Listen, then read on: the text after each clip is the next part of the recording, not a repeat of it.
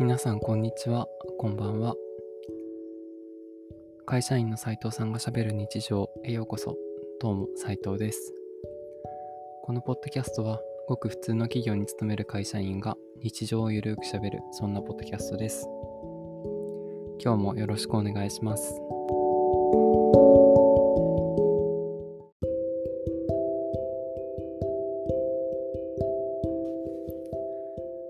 さんこんにちは、こんばんは。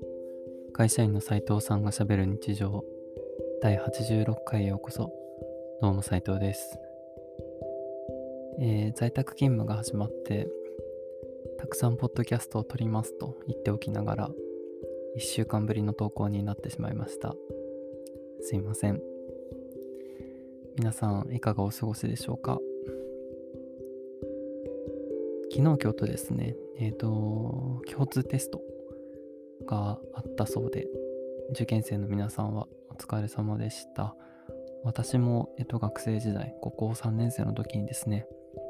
その当時はセンター試験って言ったんですけど、受けた思い出があります。2日間にわたってね、テスト受けたんですけどね、やっぱり、あの、大変なんですよね。あの、丸2日間ひたすらテストを受け続けるっていうのは。特に後半は集中力を持たせるのが本当に本当に大変だった思いがありますね。なので今日ね、あのテスト終わった方、まあこれ聞いてくださってる方はほとんど少ないと思うんですけど、まずは1日、あ2日間ですね、あの頑張ったっていうのを本当にお疲れ様でしたという気持ちを伝えたいです。私の時はすごく寒くてセンターを受けた時は。で結構緊張してたんですよ。でその時にあのあったかいお茶を持ってったんですね。あの保温性の高い水筒封筒に入れてあったかいお茶を持って行ってそれを飲んだらですねなんか最初の緊張がパッとほぐれたというかあなんかやってきたことをしっかり出せば大丈夫だと思ってそれまで続いてた震えみたいなのが収まった思い出があります。それ以来ねなんか緊張したりする時はあったかいものを飲もうっていう風に思うようにしていて今もそれはありますね。何か重要なことがある時なんか自分がいつもの状態じゃないいつものコンディションじゃないなって思った時は温かいものを飲んで落ち着かせるっていうことはその受験生時代にですね、あの、身につけた手法です。これあの、もし緊張しいの方がいらっしゃったらすごくおすすめです。うん、ちょっとね、熱っていうぐらいのものをね、ゆっくり飲むのが、なんか自分の中ではすごくいいなっていう、緊張ほぐすのに良かった気がしますね。今年はまあコロナ禍もあっった中ですごく難しい、ね、あの試験環境下だったんじゃないかと思いますね。うんまあ、自分の学生時代の受験もそうですし大学生の時には塾講師を4年以上やっていたのでなんかその辺りの大変さとかはねあの、まあ、ちょっと前のことですけど教えてた生徒さんとかからもいろんな話を聞いていたので今受けてる受験生頑張れっていう気持ちでいっぱいです。で、受験を多分やってきた人はですね、おそらくその時期に聴いていた曲とかラジオとかがなんか思い出に残ってる人も多いんじゃないのかなと思います。私が受験した当時はですね、あのよく聴いていたのは、ゆいゆいさんのグロリアっていう曲がですね、真剣ゼミの確か CM か何かの曲だったんですよ。違うかな？違うかもしれない。ちょっと定かではないんですけど、まあ、ゆいさんのそのグロリアという楽曲が、なんか受験生に向けた応援ソングみたいな感じでタイアップされてたような気がして、なんか CM とかも流れてたんですよね。それを本当によく聞いてました。多分これ、この話するとね、ある程度年代が分かっちゃうんじゃないかなと思うんですけど、多分私と同年代ぐらいの人はあの大学受験の時にゆいのグローリアは絶対聞いたことあるんじゃないのかなと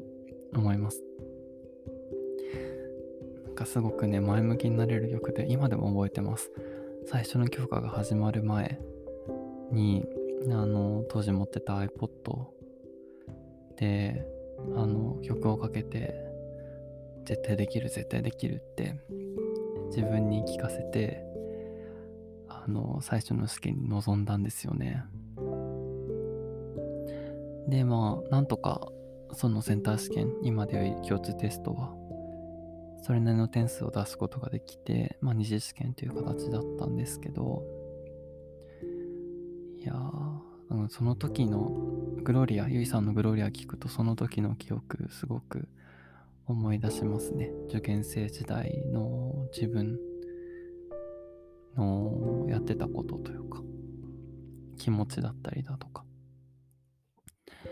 私の学校正直あんまり進学校ではなくてですね自由な校風というか、まあ、芸術芸術系に行く人がいたり美術系に行く人がいたりあとは芸能関連関係に進む人がいたりってすごく様々でまあ、ガリガリに受験しますっていう勢はそんなに多くなかったんですよね。で私はその、まあ、ガリガリに受験する勢の一人だったんですけど、なのでまあ仲間が少なかったんですよ、正直。一緒に受験を頑張る。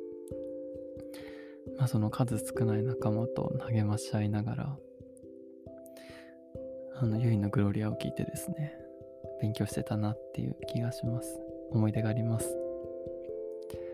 で、最後は、あの、まあ、自分でやってきたことは信じるしかないかなと思いますね。こういう積み上げてきた成果を出すか出せないかって。まあ、大したこと成し遂げたわけじゃないですけど、その当時の心境としては、もうこれだけやったんだから大丈夫って自分で言い聞かせて、で、まあ試験に挑めたっていうのは、まあ、結果的にいい結果が出たことにつながったのかなと。まあ、もちろん落ちた大学もあるんですけど、まあ、行きたいところに無事受かることができたので、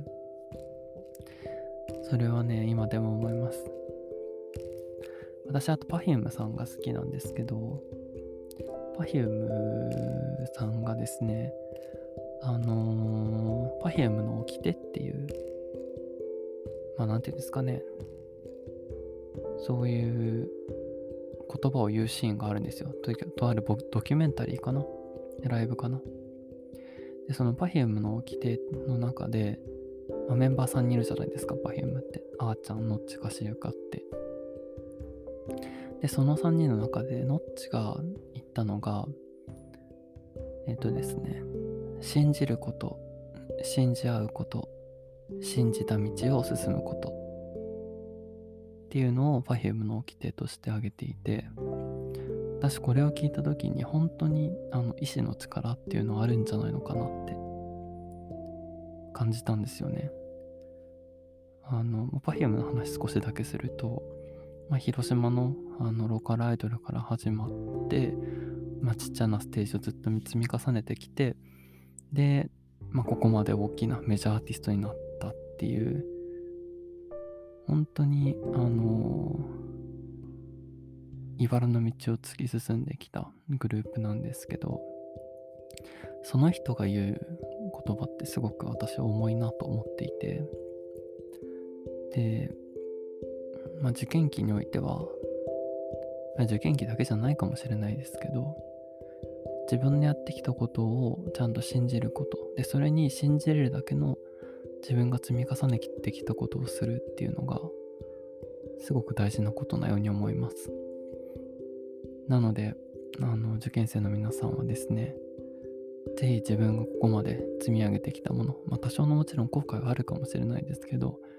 ここまでやったんだっていうものを信じてですね、次のテストに挑んでほしいなと思いますし、この厳しい状況をぜひ乗り越えてほしいなと思っています。といった感じで受験期の話でしたね今日はゆいのグローリアと Perfume の掟ということであ、Perfume はですね、あの受験期に聞くなら、ドリームファイターがおすすめです。ぜひ聴いてください。じゃあまあ今週も会社員の方は是非頑張っていきましょう。それでは会社員の斉藤さんがしゃべる日常第86回でした。今日も聞いてくださってありがとうございます。次回の配信でお会いしましょう。それでは、バイバイ。